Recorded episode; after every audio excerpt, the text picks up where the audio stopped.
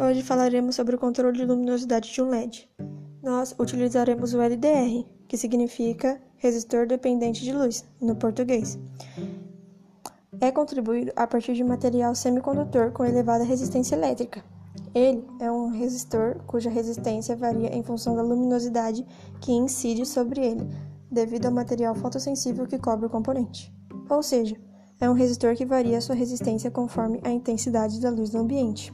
Ele é usado em postes de luz, fazendo com que quando anoiteça, as luzes da cidade se acendam. Para realizar a montagem, é necessário uma placa protoboard, uma placa Arduino, sete cabos, dois resistores, um fotoresistor e um LED. Você encontrará como montar na internet.